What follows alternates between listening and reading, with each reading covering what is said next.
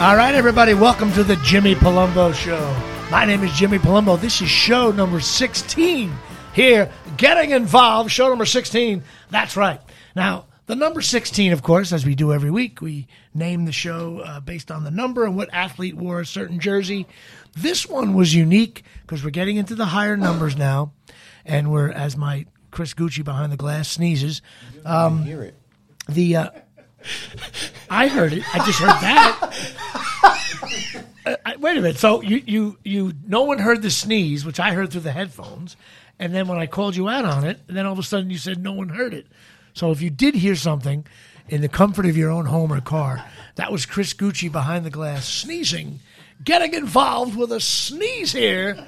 Let's get back to number sixteen. I'm sorry. Can I just can I have my show back for Have it. Okay. Have at it, bro. If you heard it, put it in the comments. Right, little attitude. You know what? There's nothing nothing better than starting off the show with a little attitude from the producer, which is very good. Um, so I can see if I can manage this. So number sixteen, obviously we can't use Whitey Ford. We can't use that other quarterback, uh, his name, you might know his name, Joe Montana, because I, I didn't like Joe Montana, and I still think the Giants owned him most of the time. Um, they ended him. Yeah, they ended him, true. But uh, I can't use Montana. He's too big. He's one of the best quarterbacks of all time. Um, but I, you can do it. There's a lot of hockey guys. You know, you got Bobby Clark, stuff like that. There's also a lot of guys, seemed like the number sixteen was a lot of sixties and seventies football players. Obviously, the Yankees, it ended uh, with Whitey Ford. No one wore that. Um, you got, uh, I was, you know, Lenny Dawson and uh, jo- uh, Jim Plunkett, George Blanda. Um, but I'm going to go with a, a classic. Anybody older is going to get this. I know joke. You're going to say, I think. I'm no, gonna write no it down way. First. No way. You're not going to get it unless you cheated and saw my I didn't. List. Come on, bro. This guy is so funny to me because it represents like my older uncles and my older brother. Uh, so this is show number sixteen, Jimmy Palumbo Show, the Norm Snead no, show. That's here. Not who I wrote who, down. Who is the... If, if there was a poster for bad Giants from like nineteen sixty-three to nineteen eighty-one, this guy would be it. He wasn't a bad quarterback. He played long, huh? He played sixteen years. Uh, not with, not all with the Giants. I think he played with the Eagles. He wasn't bad with the Eagles. He was very slow in the pocket. Like, he couldn't move at all, but he threw the ball nice.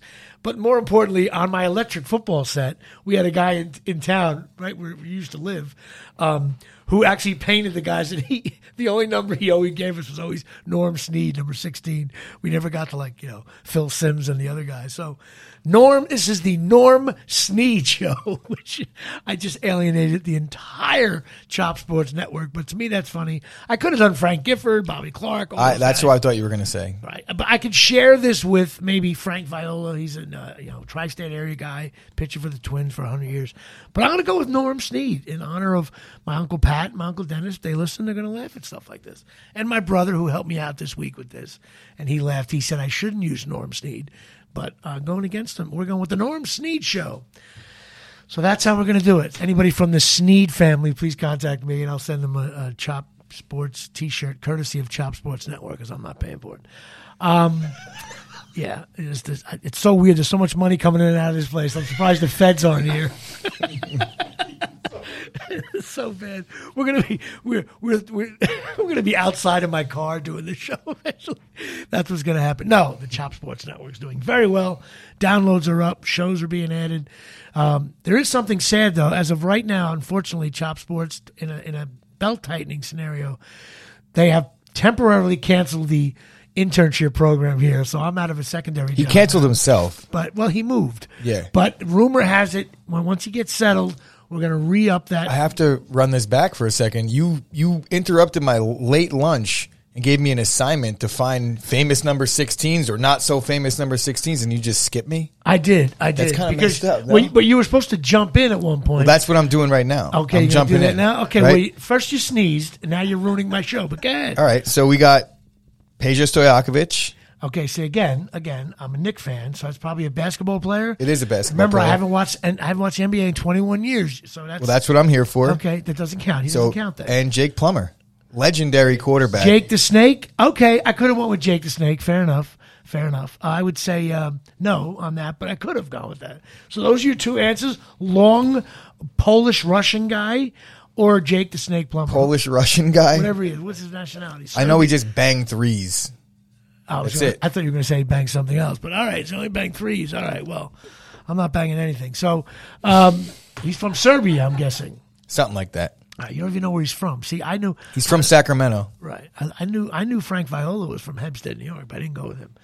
So anyway, that, I, I apologize. I didn't include our uh, our, our little uh, wussy producer here in on this. He woke up on a bad day today because he went to a concert with his girlfriend where nobody. As a matter of fact, you were not allowed in if you're over twenty-four. Am I correct? I was not even. Did you cl- get stopped? Did I you was get not, I D'd? I was not even. Yeah, I did. I wasn't even close. Okay.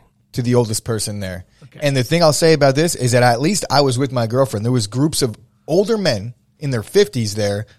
Why? On the hunt for... On the hunt. Yeah. On the hunt. Well, just say that. So it's bad enough that, Flesh and bad enough money. That you had to go to that.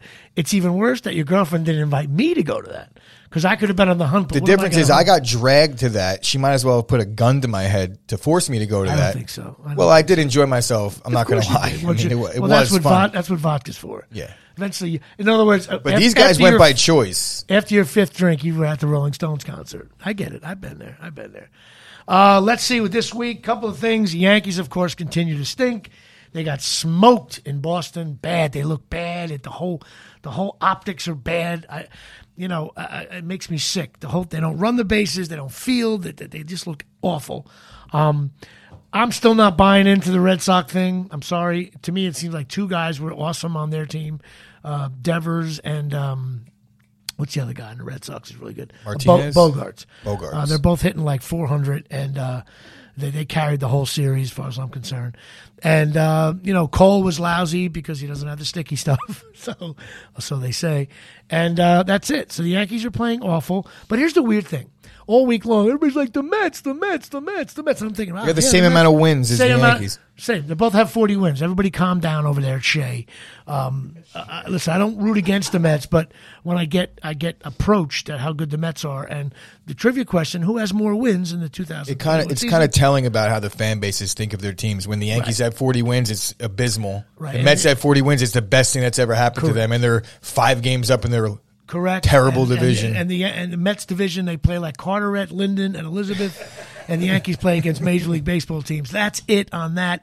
And thank God they have, I will say, though, uh, DeGrom, uh, listen, when you look at stats in sports now, they never compare to like Ruth and Gehrig and Jody and all that. But I think DeGrom's stats are getting comical now because even when he doesn't pitch that well, his E R A is like point six. His point six nine. It's six nine. I mean, how nice is that? It's it's we're getting like I don't recall anybody Fourth of July weekend where a guy is he's he's dominant.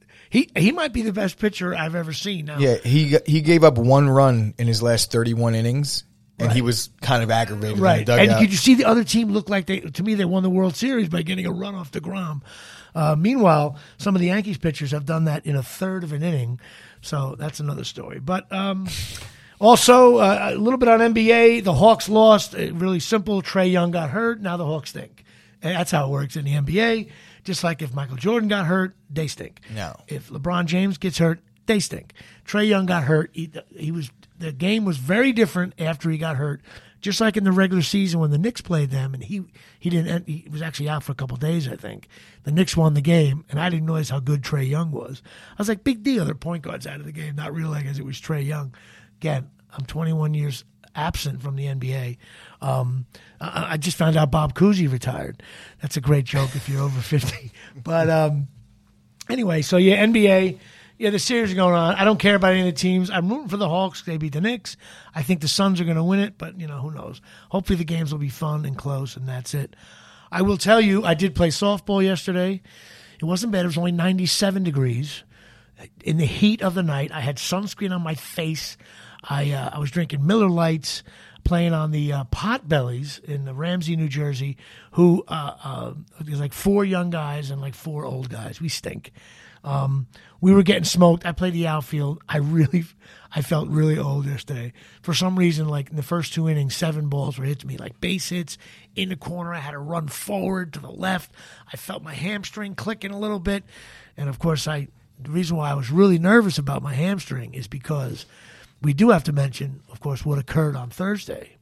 Um, and those of you scoring at home, the Chop Sports Network team has a softball team, and they are in the playoffs. They are now in the second round of the playoffs as they defeated another lousy team. We swept them. But uh, Johnny Trino is now nine and oh with uh, the Chop Sports Network, and uh, you guys are uh, oh and seven when Johnny Trino's not there. Now, I got to explain something to you that I find very funny, though. The weird thing is, and I think Baseball Reference should discuss this, Johnny Trino has had nothing to do at all with any of the victories. He's a like, clubhouse guy. Zero. I am official a clubhouse guy. I'm slow, ruddy. It's a co-ed league. None of the girls seem interested in me anyway, um, uh, you know, except for one. Uh, you know, I feel bad. Her fastball is on. Her fastball is coming in like only eighty-eight. You know, her pitching coach is very unhappy with her location right now. But um, actually, there was. Uh, That's so true. I know. You'll see. You'll see. Slider away. You remember it? Away, away, away, inside, gone. That's a, that's what it is. But, uh, no, everybody's younger, and they're all adorable, and uh, there's girlfriends and wives that are hot. It's annoying my soul. But um, we did win the game, two very close games.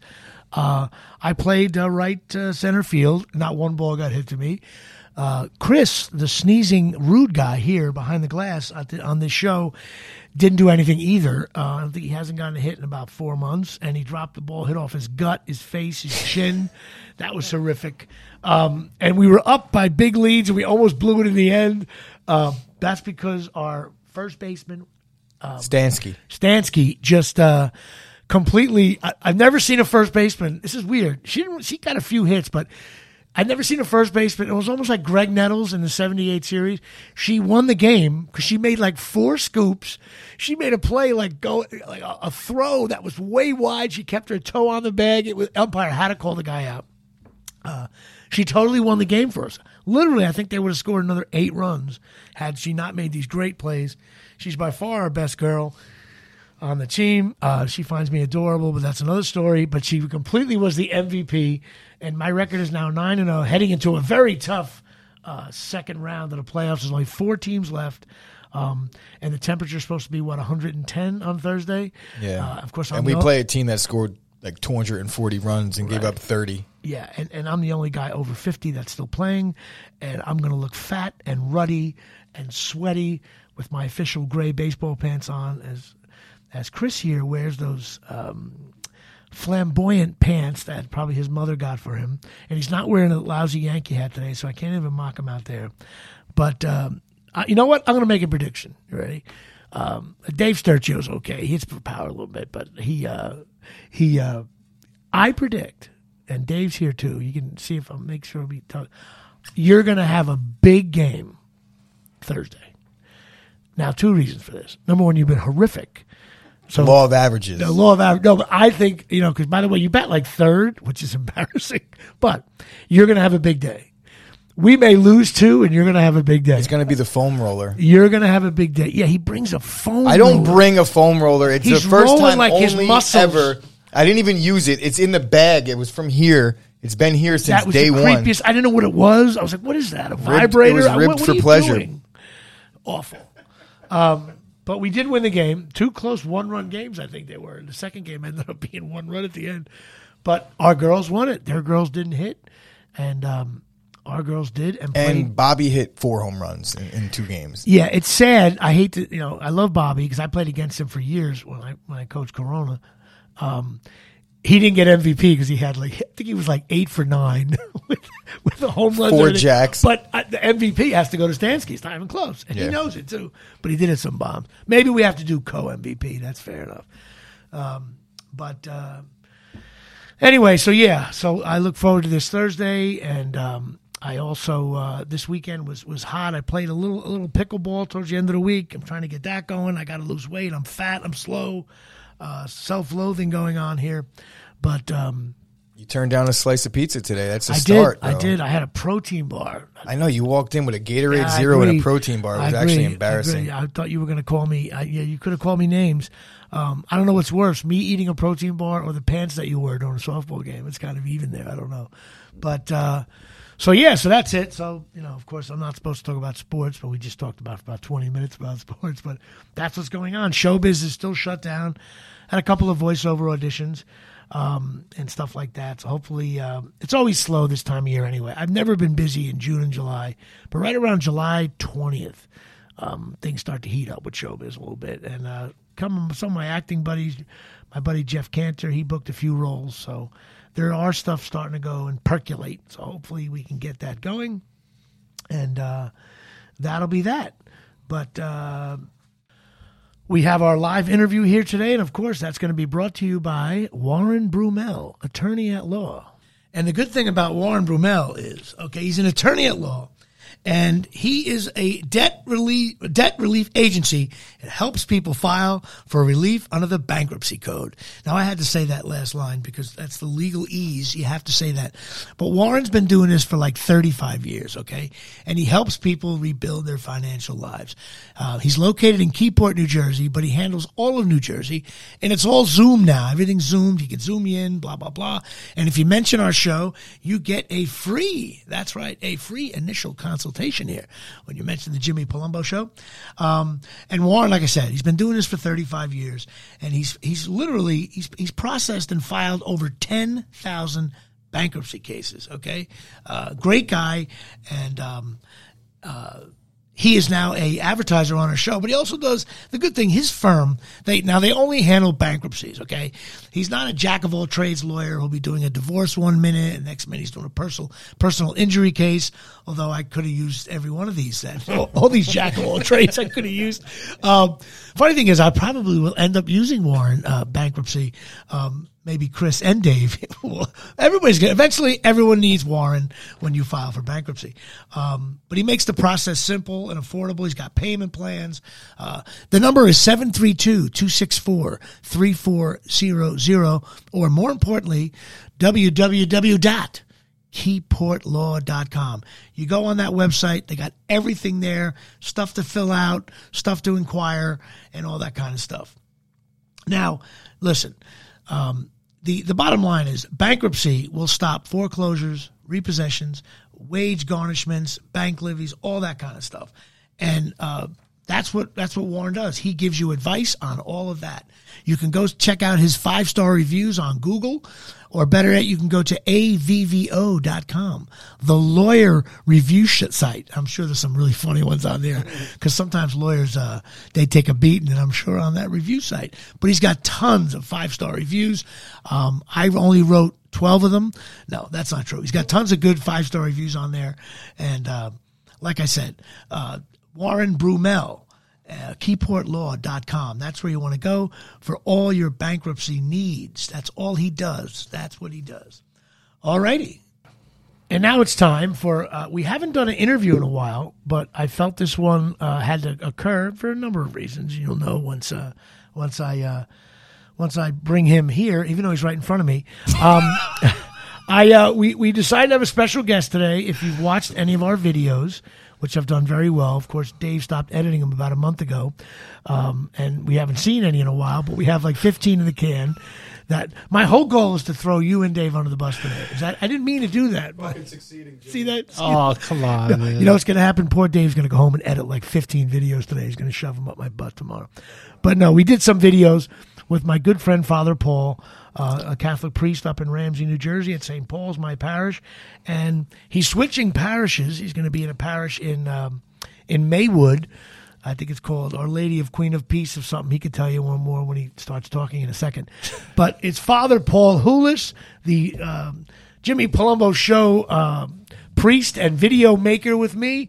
Father Paul, good to have you on board here. Thanks a lot. It's good to be here. Thank you. Finally, finally I'm here. I had to beg a couple times, but I really Holy appreciate that. I know. You got actually had to call the Chop Sports guys to make it happen, not even you. But thank you. I'm very happy to be here. Okay, okay. Well, what really happened is I brought another friend of mine, Roger Mayer, on, and you panicked. And uh, just like when I used my daughter in some videos, you got upset over that. So I know your ego, you you know, your ego's the size of maybe Dave Sturchio's or who else we're going to have here. So, um, by the way, uh, Dave Sturchio's having a baby boy. I have to throw that in. Oh, wow. Quick. Congratulations. Congratulations. We God just, bless. We did the, um, right. Uh, I'll do the baptism. The gender release thing, which gender is. Gender reveal. Gender reveal. Um, And uh, it was Tender adorable. Release. His daughter pulled out a horrific dark blue cowboy jersey. The funny thing is, the funny thing is, your daughter pulled out a better jersey than the hat he's wearing right now. I don't understand that. It was perfect though. But uh, I actually told him before brutal, the show. Brutal. I told him before the show that I was nervous because I watched YouTube videos of these tragedies that have happened with fireworks and with the pink and blue stuff coming out. So while his daughter was, um, and it's all posted on uh, on his Facebook and stuff. While his daughter was opening up this box, I'm thinking, if Dave put fireworks over that little kid, I'll, I'm going to lose my mind. And all of a sudden, he pulled out the shirt. Of course, he wouldn't have done that. But a couple of people got maimed and stuff at these, uh, in a big fire, I think, in California. What's but, worse than that, though, is when when they'll have the girlfriend or the wife throw an underhand pitch to a guy and he just swings and misses and, and misses, the ball explodes. Well, right. That would be me. That would be, yeah, it would be. Only I wouldn't even swing at it. It would just, yeah. I would strike out looking. Just like when you get a fly ball hit to you in, uh, in softball, you, it hits off everything except the, the glove. But anyway, of course, Father Paul's sitting here going, I'm not a sports guy. Why are they talking about sports? Uh, but when you were talking about Whitey Ford before, that was the, that's the, um, the guy, the Irish guy from Boston, right? Whitey? No, that's a, that's a, I know, I know. I'm just, I'm just messing around. That's Whitey Bulger. I know. I'm just messing around. A Whitey Bulger joke here on the spot on the Chop Sports Network, Jimmy Palumbo Show. I got to say it. Father Paul getting involved here at the twenty, the twenty minute mark. And of course, the producers want to talk it over, looking at each other. Why is Jimmy Palumbo having a priest on his show with a live confession here? Um, I, you know what? Bless me, Father, if I have sinned. I am not a Cowboy fan. But um, you know, I don't have three hours to hear a confession, uh, man. You, know, you see that? I you just don't. That? That's how it starts. Well, the main reason why he's on this week because he's going to a different parish, but he's going one down, down the, you know, about twenty minutes away, so I'll still see him. But uh, I thought it would be interesting to have. I know we do sports all the time, um, and uh, Father Paul always mocks me that I talk too much about sports. And, of course, so he reviews my sports uh, show, podcast, or Jimmy Palumbo Show, and I review his homilies, which go on way too long.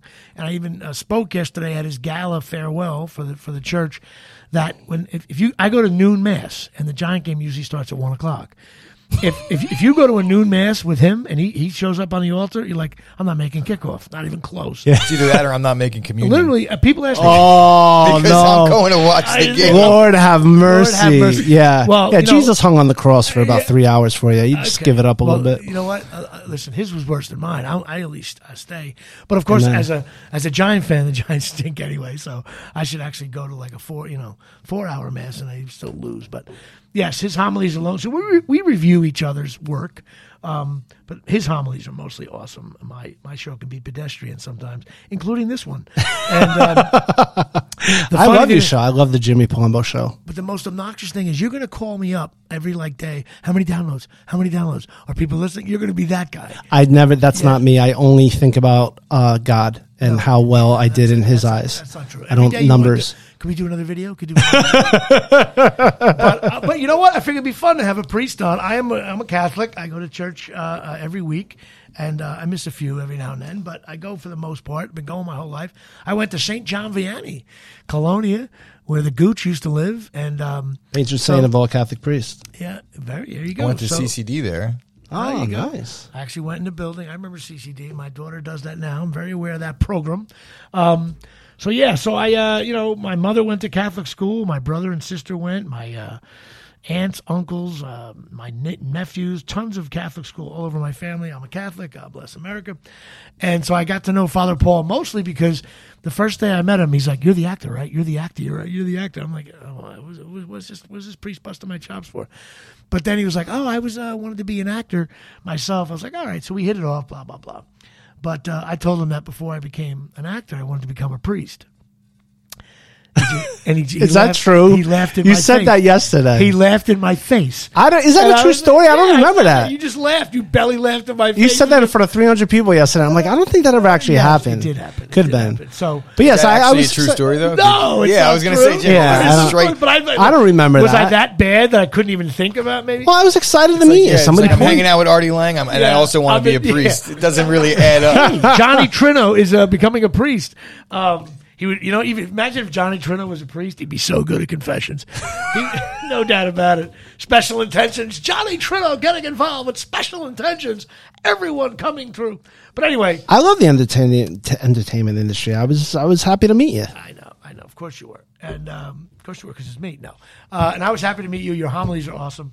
But I got to ask you, I, you know, I never interviewed a priest, so here we go, even though we're friends. Um, I got to ask you, um, let's see, what, when you were younger, I want to talk a little bit, we, we've privately talked about uh, some stuff when you were younger, but I want to hear about, because I know when you were younger, you were, um, you were like crazy. You were, you were a partier a little bit. You, uh, you were, um, you got in some trouble and blah, blah, blah. Yeah, yeah, yeah. Got the calling. Yeah. But when, like when, give me, a, um, give me, talk to me a little bit about that time frame in terms of when you were a little bit of a troublemaker and getting the calling, so on and so forth. Well, I mean, it's really for a long story. First of all, thank you for having me on the show, and uh, it's a real serious pleasure to be here. Yeah, I, don't, I mean, when I was a kid, becoming a priest was never the first thing in my mind, honest to God. I mean, I grew up, great parents and everything like that, but not a religious family. Just went to church, Christmas, Easter, Easter Catholics, you know, stuff like that.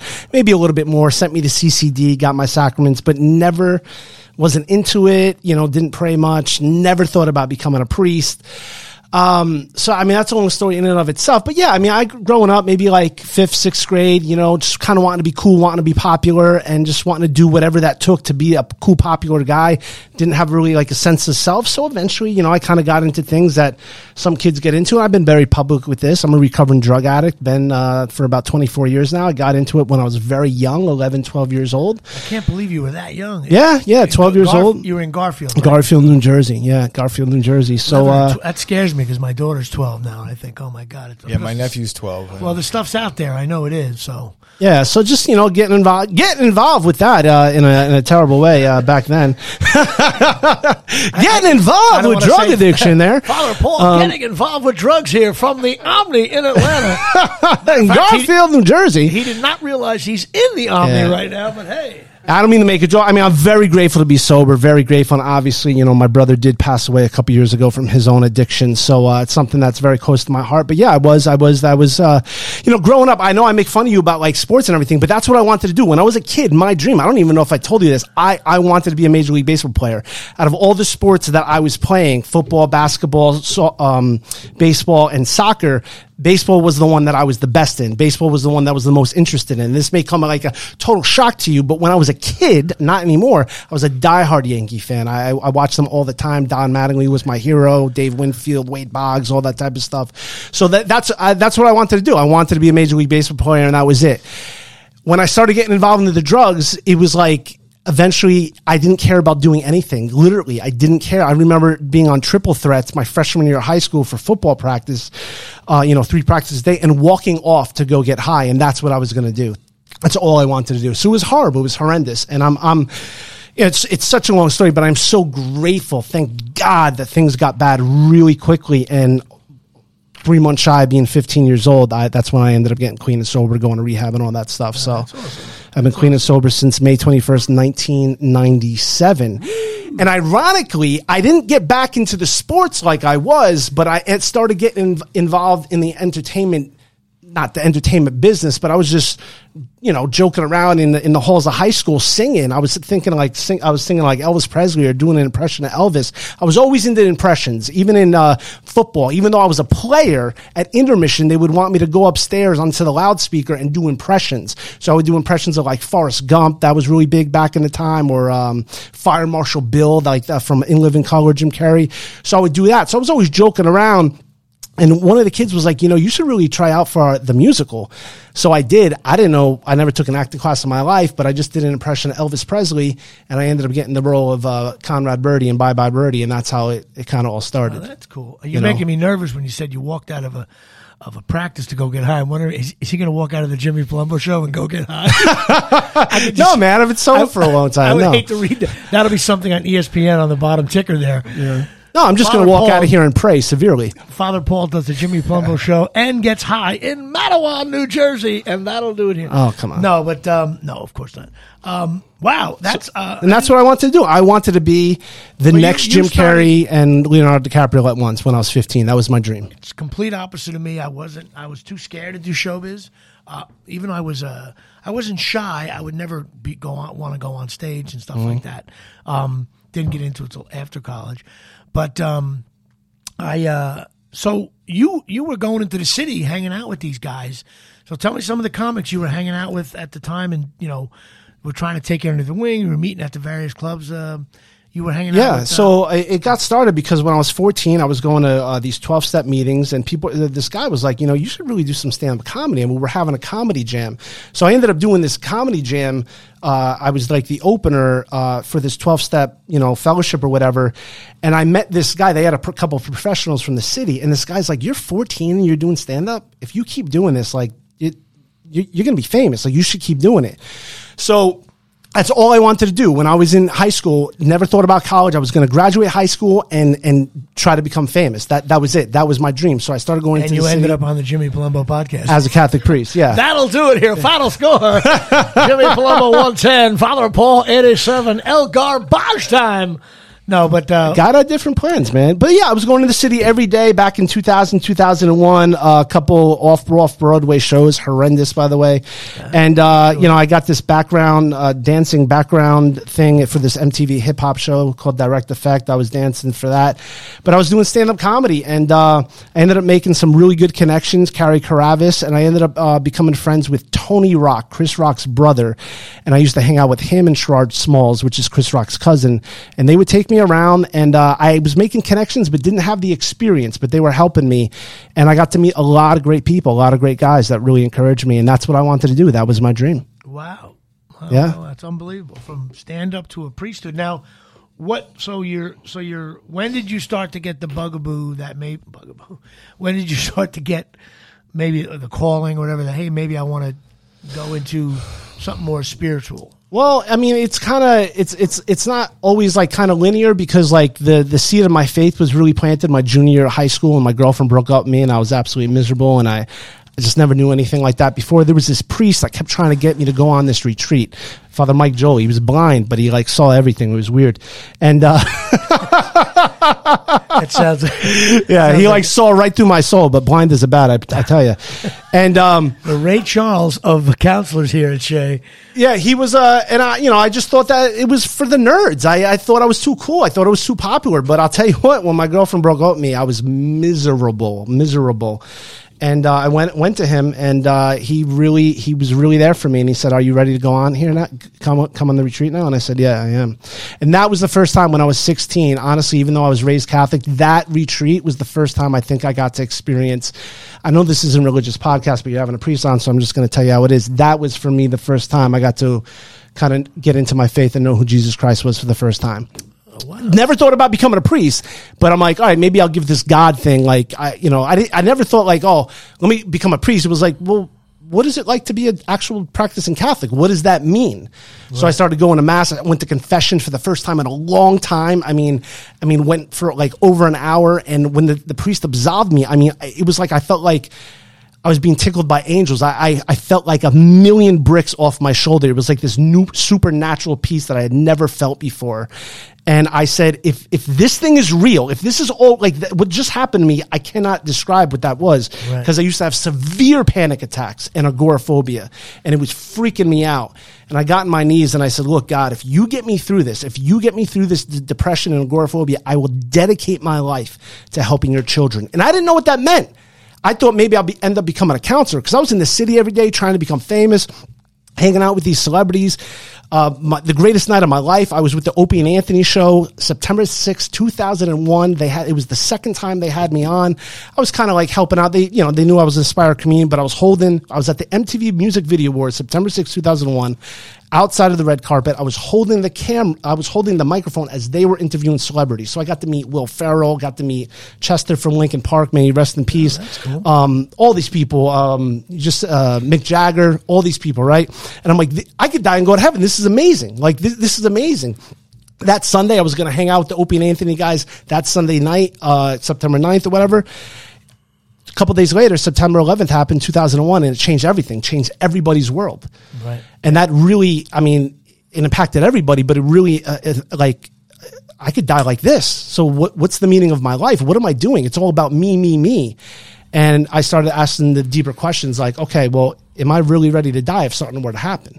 Right. You know, so that's, to make a long story short, that's, I think, when I started to go to my church and ask my priest some questions like, you know, stuff like that. But I got a question. Yeah, absolutely. Maybe for the listeners, agoraphobia. I don't know what that is, so I would imagine it's afraid that. of going outside, right? Yeah, it's like, uh, yeah, yeah, you're so scared, you, you can't you can't go out. Now, as somebody that was performing and going on high school musicals and things like that, I find that kind of crazy. You dealt with that throughout all that? No, this uh, this was a uh, ended up happening to me hardcore. I would say at a certain point, uh, my senior year of high school, and then again when I was nineteen, about two months after nine eleven, two thousand one is when, when it got the worst. It's when it got the darkest, right after nine eleven, about two months later, yeah. Wow. Okay. I didn't realize nine eleven... Uh Had, I mean, it had an effect on it. It was a game changer, absolute game. I used to go to Times Square. I would s- lay down on my back at Times Square, look at the billboards, and picture myself being up there.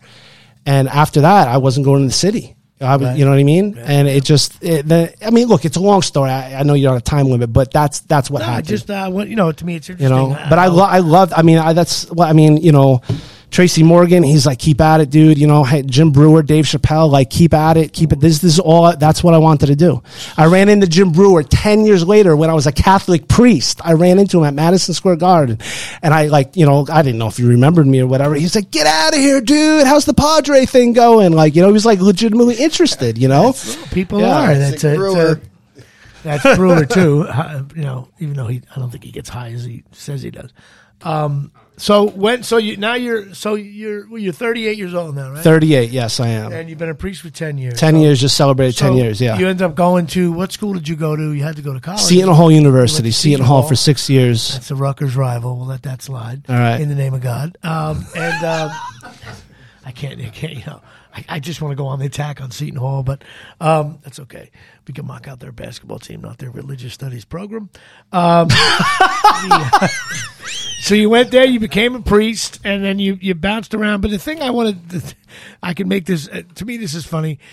Uh, so you're at Saint Paul's for six years, and um, you know, you're a great priest there, it really is, you are.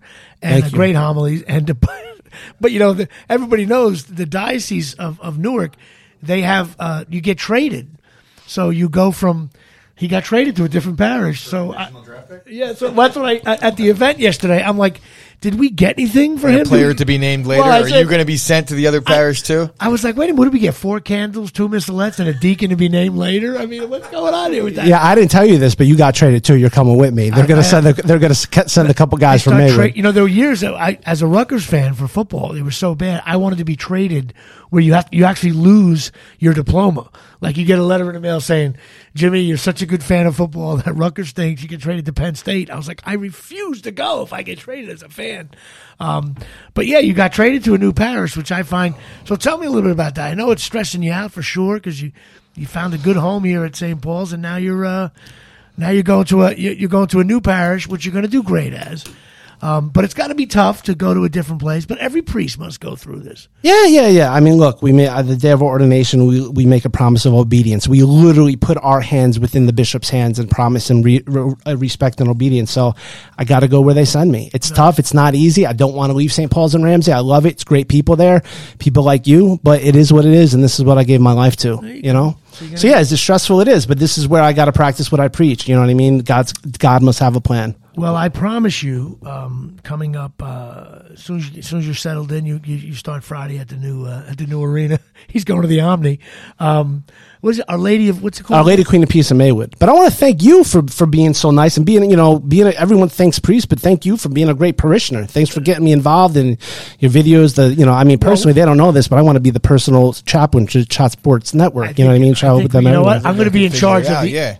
I'm going to be in charge of the internship program and the chaplain ministry program here. It's so funny because I listen. Get married in this the, office, the, the amount of money, the amount of money. You do baptisms he, here, exorcisms. They give every every Monday morning. He, he, you know what? Please, you know, like that would God, be ideal. Please. Well, I just got back from a long weekend in A C, so yeah. you can well, imagine. I did hear a three-hour confession once. Yeah. True story. Well, I, I will tell you that. Uh, you want to hear some of it? I'm just kidding. the, uh, That's you know, legendary right there. Um, he, uh, he, he blessed the podcast before when we just started now. Like, I, how many podcasts are blessed before? Um, I just didn't want you to screw up. I was praying for like, you. Maybe maybe someday we'll have our own show on Relevant Radio, which, of course, these guys don't know anything about. Um, it'll be another non-revenue-generating platform, which I'm involved with. But it's a huge Catholic radio network, um, and and... Not podcast, I guess. It's an app that you get in at different radio. My stations. Family all listens to the show, and they're all highly religious people. Well, there you so go. They're going to be excited about this episode. Yeah, I can so guarantee I, that. I thank very much Father Paul for coming on. He's going to stay here um, for our next segment, uh, which he's he's a fan of the show, so yeah. he knows what we're doing. Thank you so um, much for letting me get involved here. Yeah. Finally, all I, this time. Like I said, I thought it would be fun to have. I got a lot more stories, but thank you. God bless. I'll be on. Matter of fact, I'll be here next week. Uh, yeah, you could honestly, you can come back on. This has been good so far. It's yeah. up to, I mean, I'm the producer. So I'm I holding back shots. a little bit. You know what I, I mean? Call, I know you don't have to hold back, and we'll get you on again. And then this way, you could kind of, yeah. you know, you it, ease your way in. I appreciate it. Yeah, I got a lot course. going on. You know, in my, I'm I, not my myself today. I got I a lot going on in my mind. Yeah, he's got a big. A lot. He's got move. You know, you're, you're solid. You're like a but solid. thank you, thank you. I, you know what? To be honest with you, selfishly, I needed this. Yeah, I needed no. to get away. I needed this. To and me, you're I knew like a, you're like a solid Clint Frazier. You know what I mean? You're solid. You're batting. What do you seven. mean? Clint, you always Clint say Frazier's that he stinks. Solid. There's nothing solid about Clint. Are you Frazier. kidding me? Exactly you, you're always you talking about hitter, how much he stinks, and that that's who you tell me I am. Oh, you get a nine Holy. hitter that gets up with no outs and a man on first and second, and he swings for the fences. A nine hitter. I'm making. I blame Boone for that too. I thought. Oh man, come on. Father Paul is a wonderful guest. Clint Frazier, I just and he's got a nose ring. Oh, nose at least get like a like a Jeter or something. I don't uh, know. Jeter, calm down. All right. The guy walks in, he does one podcast, he's Jeter. All, all right, I'm sorry. All right, I'm maybe sorry. maybe the Chop Sports Network will have a, a priest podcast. You never know. They're looking to expand. You can do all um, type of services too. You know, Jewish services, Muslim. Yeah, priests can do that type of. I don't know. Talking about. All right, listen, Father Paul, thanks for coming on. We will have him on again. We got some videos we're going to be showing in the next couple of weeks when we get to editing them down. It's going to be fun. Thank you. And thanks for coming on. But of course, those of you scoring at home, you know what time it is. It's time for the uh, classic segment of the um, program. It's called the Jimmy's Bookings, the worst name of any bookings. Now, Father Paul tells me he tried to give me different names of the bookings, but um what to call the segment, but we're going to go with Jimmy's Bookings because it's horrific, and um, and this is it. But you know, the bottom line is we all know who sponsors this segment. That's right, Absolute Eyewear, forty-two Main Street, Woodbridge, New Jersey, getting involved here. seven three two, seven three two, three two six, three nine three seven. Absolute Eyewear, run by Craig and Johnny Machaud, who was at the Molly Hatchet Outlaws concert last night, which I blew off to go to Father Paul's gala farewell dinner, which I had to M C, so I missed that. So, Johnny, I know you were catching Molly Hatchet and the Outlaws, but listen, Absolute Eyewear, they're a full-service uh, opticians. They do everything, prescription eyewear. They do sunglasses, uh, prescription safety glasses, sport glasses, motorcycle glasses. They got glasses for the kids. They do contacts. They got eye exams. They do everything. Um, of course, Craig uh, uh, is my right center fielder, which is very important. I still think it's the best thing. I must give a shout-out, which Chop Sports, I'm going to make them maybe post this on their thing. Craig's son made a catch in dead center field during his Little League game. Now, I love mocking out Craig. At the wall? The wall. Over the wall. I saw that. Okay, he saw it. He, oh, Johnny, you saw Johnny's post. Yeah, yeah, yeah. Um, it was a great grab. For a Little League catch, I, it was a great grab. Um, wasn't as good as the Craig uh, catch he made for Corona, which nobody cared about. But um, so, uh, but again, back to Absolute Eyewear. Um, they do everything with glasses. You, you, you need new glasses, you go see Craig and Johnny. They make you feel good. They got everything there. Full-service opticians. They got glasses for every budget, including mine, which is zero. They have discounts for seniors. They got uh, you know, triple A, A R P, Blue Cross, Blue Shield. And, of course, one hundred dollars off a complete pair of prescription glasses when you mention this podcast. But the key phrase, complete pair, which includes frame and lens lenses. But I always say, bring a little picture of Jimmy Palumbo. Um, there was another one that did go up right in the front door. My buddy Bobby went in there, um, and he got something. My mother went in, of course, didn't take the discount because she was she's not like that. They've been in business for sixteen years, open five days a week. Absolute Eyewear at forty-two Main Street, Woodbridge, New Jersey, seven three two, three two six, three nine three seven. And, of course, they have all kinds of glasses there. And that's right, my favorite part of the show. Your attention, please. Here are the glasses that Absolute Eyewear has in their store. Ray-Ban, Coach, Ralph Lauren, Jimmy Choo, Silhouette, Michael Kors, Vogue, and Maui Jim, and Costa Del Mar. Glasses. at Absolute Eyewear. I give a full box every day. Father Paul's getting a kick out of it. My favorite is when he say Jimmy Choo. I just love I, uh, it. My favorite one is Ralph Lauren. That's exactly how he would have said it too, with the infection. But uh, I promised little uh, Johnine, because she's a Knicks fan, I would do a little Jim Carvalho's. They got Ray-Bans over the couch, gives it to Ralph Lauren, and he's fouled. Jimmy Choo, the inbounds, over to Silhouette, Michael Kors, good. Vogue, Maui Jim. Then I'll switch into a little Jim Gordon, Ray-Ban alongside Coach, Ralph Lauren, Jimmy Choo, Silhouette, Michael Kors, looking, looking Vogue. He's got Vogue. Maui Jim, sunglasses, Kathleen Amore. This is Jim Gordon alongside Dick Lynch. Absolute Eyewear is on the air. Anybody knows who Dick Lynch is, send me an email. I send you a dollar. That's how it works. But that's it. Absolute Eyewear, forty-two Main Street, Woodbridge, New Jersey, seven three two, three two six, three nine three seven. All right. So, Jimmy's bookings. Now, we're going kind of in chronological order here. So I figured, since we kind of covered some of the early stuff last week, I a, a big influence in my a big influence in my career in the beginning. Um, maybe I influenced him. He, we influenced each other. Um, Artie Lange, Arthur Lange. That's right, my my beer league guy. Um, everybody, a lot of people know who Artie Lange is. He's been on the Howard Stern Show, Mad T V, and stuff like that. But way back in the beginning, what happened was, again, Mike Ruane, another influence in my life creatively. He's, his brother owned a restaurant in Clark, New Jersey, Alapurdy's. And his brother, Gary Ruane, led him. And Gary, we're going to have Gary sponsor the show for his, his other business now. That'll come soon enough. Um, he decided to let him do a commercial that was going to air on, like, you know, community access or uh, cable stations. And Mike was learning how to direct at the time. And what happened was, Mike was working in the kitchen with my boy Deej, who's in, uh, Michael Deej, who was in Beer League. And Deej kept on telling Mike Ruane, hey man, my, my one of my best friends, Artie Lange, is a real funny guy. And Ruane was like, ah, you know, my buddy Jimmy Palumbo is a real funny guy. And and for like weeks they talked about that. So when they um, they shot no, we we shot the commercial at the restaurant. Um, they uh, of course they went with Artie over me, which I find funny, but he was more right for the part, of course.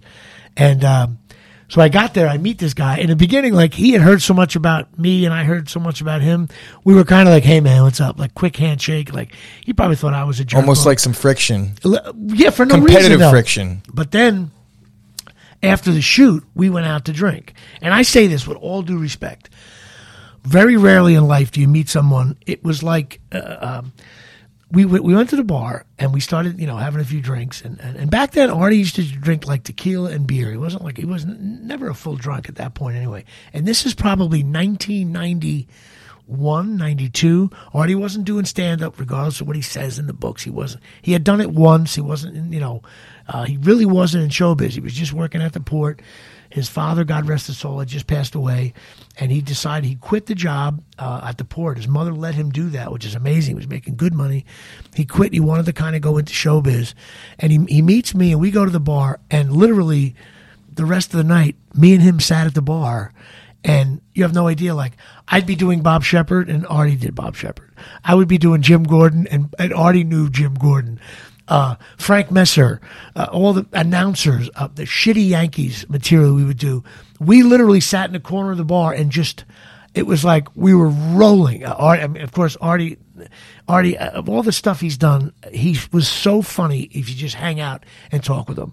Um, we laughed, and so we just hit it off, and I said, hey man, listen, I've been, I've been doing... I've been, I got these headshots. I've been sending them in to, you know, into the city backstage. And he was like, I'm in, I'm in, I'm in. So we ended up getting, I had to get new headshots. And, um, Artie and I, we were, we went to a place called Photos by Larry. Okay. The guy looked in, it was seventy-five dollars, which is cheap for headshots. He pulled down this gray thing. The two of us, the, Artie didn't even shave right. He had like, he had like uh, razor burns on his face. I looked like a, I had hair. I looked like a baboon, black and white, awful photos. My mother thinks it's the best photo I ever took, but they were awful. And, um, and so we got these photos done. And back then you had to get them printed out. So he got like a hundred. I got a hundred. And I would, I we, uh, I was big on sending the headshots into the city to different casting people, but there was live casting stuff, and uh, so Artie, Artie did that with me, and we started going into the city. I picked him up uh, from Colonia. I drove to Union. We drove in my Honda Civic, my eighty-nine Honda Civic. We drove into the city, and the beginning was he said, "Hey Jimmy, since you're, you know, driving me in with the gas, I'll pay for all the tolls." fair deal. I was driving, you know, blah, blah, blah. So uh, we both didn't have a pot to piss in. Artie probably had six dollars to his name, and I had a credit card and maybe nine dollars to my name. But we would go in. So the first time after that agreement, we go into the Lincoln Tunnel tolls. We pull in, and I, you know, I'm driving, and I kind of went like, you know, I gave my hand like, you know, give me money for the tolls. He's like, what are you doing? I'm like, what? The toll. He's like, I got nothing on me. He had no wallet, no identification. I screamed. I paid for the toll. All through the tunnel, I'm screaming at him. I'm like, I'm like, Artie, you're heading into the largest metropolis in the world. You don't have, if you die on the street, they won't find you. No one will find you. I'm, how dare you come into the city without anything? No, no paper, no, no, no, nothing. And so he giggled the whole way. And of course, he ended up, we, no matter what, his, every time we went into the city, we always, sometimes his mother would give him twenty bucks. And uh, I would sometimes meet him there on the train because he could take the train from uh, Union. Artie would have enough. He knew what bar to go to to get a shot of tequila and a beer and enough for the train ride home. I would meet him. I would scream at him, you pathetic piece of God. What are you doing? And we'd giggle and we end up having a few beers after the thing. But we started going to these open calls. And uh, one of them was for um, uh, thing called The Improvables, which is an improv thing run by Alan Chan. Alan Chan's Improvables. And I don't care anybody. Uh, listen, I'm I'm good friends with Artie. If you mention Alan Chan, Artie Artie will will smile because that's how we got to start in showbiz. We auditioned for this improv thing knowing nothing. And all we did was just try to bust balls and make laugh at this like audition thing. But there was two groups, the Alan Chan Improvables and the Alan Chan's um, Sexiest Improv Group. Well, clearly, we didn't make that one. But some of the girls were in both, and some of the girls were were smoking hot. Um, matter of fact, uh, Lillian, uh, who's uh, now a friend of mine as well, she she was a doll. And um, so we uh, so we started doing that. But what happened was it was an audition. So we came back from the city um, a couple times, and we were wondering, do you think we got it? Do you think we got it? You think we got it? But Artie was playing softball with me that night, so we went back to my house first. And we that was in the days we had to go to your actually hit the button on your answer machine. And I clicked it on the phone. I listened, and the guy said, "Hey Jimmy, it's Alan Chan. Just want to you were very funny. I just want to let you know you are. Uh, I'm officially inviting you to be a part of Alan Chan's Improvables." And I looked at Artie, and I was like, "I got it, I got it." And Artie gave me a face like, "Oh my God!" Like, I didn't check my machine yet, you know, and I said, oh, check your machine, maybe you got it too. And in my heart, I'm thinking, how awkward is this going to be if I got it over him? Uh, you know, Artie would have, listen, it's disappointing, you know. So Artie checked his phone right in front of me, and I could hear through the phone, yeah, Jimmy, it's Artie, Alan Chan. And Artie, big smile. We partied. We played softball. We, I think we both had like we had like nine hits between us. We ended up at like some local bar, Oliver's, till like two thirty in the morning celebrating. And our first show together, we always laugh at this. This is how you know you're not in showbiz. When you do a show in New York City and on like a Thursday night, and you come out of the show and it's still sunny, you know that it's one of those bad pre five p.m. shows. And uh, so Artie and I started doing that, and um, we we would just make each other laugh. I mean, um, Artie was so right away you knew who Michael Jordan was. Uh, he was by far the best person in the group. And it was older people that were doing a lot of uh, uh, improv at the time there. And like it, Artie, of course, like, you know, he was like, he, he, he didn't look the part, but on stage, he dominated. And I was like, oh my God, this guy is a big time talent.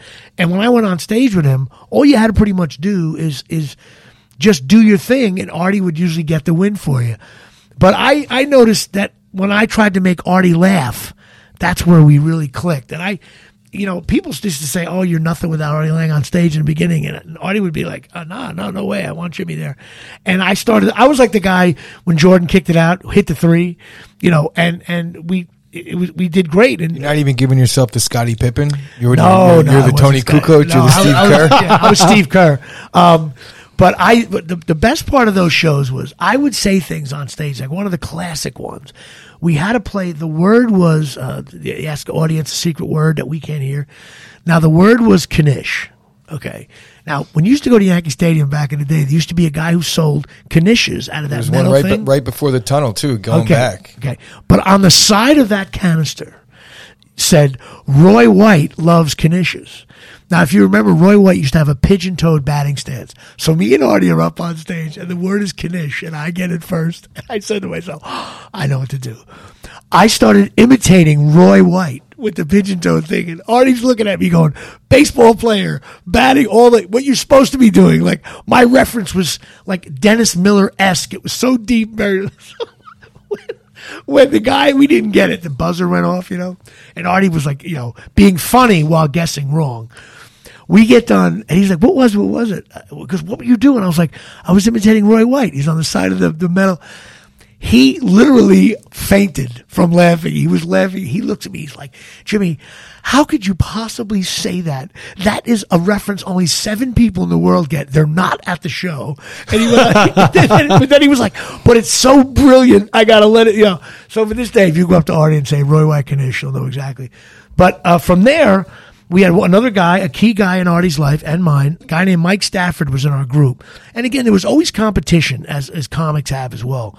I never felt, com- I guess maybe, I guess I did. I was younger. What, what am I going to do? But there was a guy named Mike Stafford who, he, he always seemed to be jealous of me and Artie. I, I don't know why, he just was. Um, but he was funny in his own way. He had a certain style, different from Artie and I's. And um, we got a phone call one day after doing like ten shows. Uh, matter of fact, Artie had a classic night. We had a big night called Industry Night, and that was that meant casting people and producers were supposed to come, but like nobody was there. So Artie was like, "What industry? Plumbers, electricians." And most of the time, Artie and I brought our friends, and I made my brother and sister and mother and father and her. Our family saw some horrific improv shows. This was like bad death improv. But we get a phone call after doing about ten of these shows. Alan Chan's like, I'm sorry, guys, I'm I'm disbanding the Alan Chan's uh, improv. Oh. Artie and I, we didn't have a team. We didn't have, we had nowhere to go. Artie and I didn't know how to schedule these things. To this day, Artie doesn't know how to schedule anything. He, he just goes and is talented, and he goes home. And so Mike Stafford was in the group. He called both of us up. Hey, guys, I want to I want to do it. I want to I want to produce them. And I want to do it with, we're going to do sketches as well. So we all got together at a bar by N Y U, and we had to choose who within the group was going to be. So Artie and I just chose, um, we just chose the hot, just chose the hot girls. You know, we just chose uh, this girl was hot, this girl was hot, blah blah blah. And even though they weren't, maybe they weren't talented, we didn't care, but they were. But it's like, you know, if someone, and we chose one girl who was very very good. We started this group, and we ended up calling it uh, Live on Tape, and it was me, it was seven seven of us, and Stafford. We did videos that were very funny. We did a, a thing on Michael Jordan, Be Like Art, uh, which is it's on YouTube. You can get it. And we started to do like really, like much better shows with this guy Stafford, who was like a uh, he produces the Man Cave show now that's on. Um, as many produced a bunch of other shows, but he was hustling, man. All, all Artie and I had to do was show up and be funny and and do sketches. It was great, and it got better and better, and got to the point we started performing at like the comic strip, stuff like that. But then a new show um, got developed uh, called Mad T V, and all the cast members got a, um, uh, uh, a an audition for it at the comic strip. And I remember that uh, we. Um, It was that very was, place was packed because any comedian. This was like this was a big time nationwide search for talent. So the comic strip was mobbed. There was pressure, and we used to do this sketch called the Date Sketch, where two announcers, um, and I like getting involved here. That's where that line really came from initially. Me and Artie would announce someone's first date, like you know, here we go, Chris Gucci on a date with a blonde here, and and then you just announce, and then they would say words, and we would comment. Artie was great at it, and um, we ended up. Um, Uh, I, I will never forget it because I had, you know, each night when you did a sketch, somebody was usually on, and I was so on that night. Don't I? It was like probably the best I ever did it. And of course, I didn't get the call back, but Artie and I think my friend Amy Wilson, who is equally as talented, uh, big time talent. She's got a killer podcast as well. Um, look her up. And um, they got the call back to go to Mad T V. And next thing you know, Artie went on. They they, they saw like ten thousand people for this thing, and Artie booked Mad T V, and then it sucked because he booked it. He had to leave the group, and so Stafford was actually going to fire me because he didn't think I could play without um, without Artie being there. But and I was like, I was secure in my own self, but he added four people to replace Artie, and then our group, the four people he hired were awesome. Best free agent draft at any improv group ever. And Artie, of course, went on to do Mad T V. And our group, uh, literally like, I don't know, a year and a half later, we signed a deal with N B C. I remember Artie was going through a rough time there, with, you know, getting adjusted to L A, and he, he let us use the date sketch. And I probably, I've never really told this publicly, but uh, that was one, one, one uh, lousy thing that happened between Artie and I. And if he's listening, he's going to hate me for telling this, but it's the truth. Um, he let me do the sketch, and we, we, we made changes to it. You know, we made it fit our group, and we, we actually felt better that we were making changes, because we weren't fully going with all of Artie's work, and it was different people playing, and my buddy Tom Bolster was now playing the announcer. For me, it was never the same, because it's like running the triangle without Jordan, uh, you know. Uh, but hey, listen, we had to we had to move on. It was one of the best sketches going on in New York. It was like an eight minute sketch. It got a lot of laughs. And after we did it in front of some big executives uh, at the West Bank Cafe, Artie was there, and he just ripped into me like, oh, you guys stole my sketch. Why could you do that? It was so disappointing, you know. He had a buzz on. Um, I, uh, you know, uh, and I was like, Art, like, you know, you you, gave, you said we could use it. And you're on Mad T V making ten grand a week. We're, I'm, I'm losing money, which is a running theme uh, for me in my career. Um, you know, I'm losing money here, and we use your sketch, you know. But we ended up, uh, he, he, he, let it, he let us, uh, well, he didn't have a say, really, because he didn't want to screw over Stafford, who was producing. And about three months later, we were doing big shows at, um, you know, uh, at N B C with Live on Tape. We shot a pilot. We shot about forty-five sketches, and it didn't get picked up, unfortunately. Um, but Artie and I totally remained friends. I went out for the pilot when he was with Mad T V. Uh, that was mind-boggling. I truly, I truly, me and me and Deej flew out there. To see your buddy who you did sketches with is now at a studio, Fox Studios in L A, doing, and Mad T V had some hitters. Yeah, well, they had they had a lot of good, well, all-star team. Yeah, it was a very good group. Um, I could totally see why. I, I mean, I don't want to say why I didn't make the cut, but they, they they had some players there, and people had some experience too. We only had experience in New York doing, you know, Live on Tape stuff, so these people were very, very talented, and um, uh, but to watch your buddy do some, I was uh, I had no sense of. Um, Uh, people like, oh, were you jealous of Artie? And I, I wasn't. I was like, this is awesome. My boy is like, you know, uh, totally, you know, he was doing like major sketches with Mad T V. It was a wonderful thing to, to see. And um, then the Mad T V show, I remember I watched, um, he was out there, and I watched it with his friends in Union, New Jersey, Shecky and Al and all these guys, and Deej. We had a big party the first night it aired. Artie, of course, had to stay out in L A because he was shooting the episodes. We were at a huge party with twenty-five of his buddies watching him. It's really wild. To, number one, it was cool to watch it being taped. Now you're watching your buddy on television. It's, it was it's, it was mind-boggling. Um, and it gave you hope that, like, hey, you know, good news happens to him and can happen to me, you know. Uh, of course, we did have good luck with N B C. I got paid more money than I've ever gotten paid for a gig with the Live on Tape gig. And um You know, uh, from there, Artie, you know, of course, after that, uh, you know, and Artie's kind of covered a lot of this in the book. It, number one, he was in L A. I was in New York. I didn't live in L A at the time. And and Artie had some trouble adjusting to uh, his first time he's living on his own without his mother. And, you know, uh, I'm saying without his mother, but he didn't have a credit card. He didn't have a driver's license. He didn't have, uh, he had a rent uh, place. He stayed at a real depressing place. I forget the name of it, but anybody listening who knows it, uh, it's just depressing, like kind of condos where all the all people that shoot pilots stay at. And uh, Artie started to, you know, uh, drink more and more, and uh, got caught up, started doing some cocaine, but he never did it in front of me. I didn't even know Artie did cocaine, which is crazy. Uh, he did it with uh, Mike Stafford, but that's been public material anyway. But it was weird, like, and after that, like, you know, we we we, we remained friends, of course, and we still are to this day. But Artie just got caught up in that, you know, slippery slope of of uh, drugs and alcohol. But of course, right afterwards, we had the best uh, meeting ever. I, we, me and Mike Ruane, we flew out there and we were kicking ideas around, and um, we decided to do a short film called Game Day, and that led to Beer League and all that stuff. Of course, Artie was, you know. He uh, was tough to be friends with. He was getting so popular. He got on Stern, um, and he was getting like more popular. And the weird thing about me for Howard Stern, if I could be honest, was that, and I can relate to this now doing a podcast, Artie would tell stories about stuff that happened, and I was there for some of them.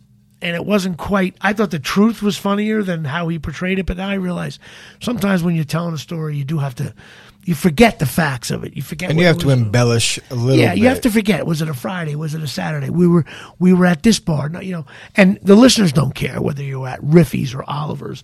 You, you, you have to just say the a bar. And so when you know the guy, it's always it's always different, you know. So for me, Artie was so great on Howard Stern, but when you know a guy, it's just different. I have friends of mine that like the podcast, but some people are like, ah, but I know who you are. I know where you're coming from. Like, sometimes when you watch, even my, my well, a couple of buddies of mine, like, dude, I can't even watch you on T V because when you're on T V, like, I know it's you and it breaks the character and stuff like that.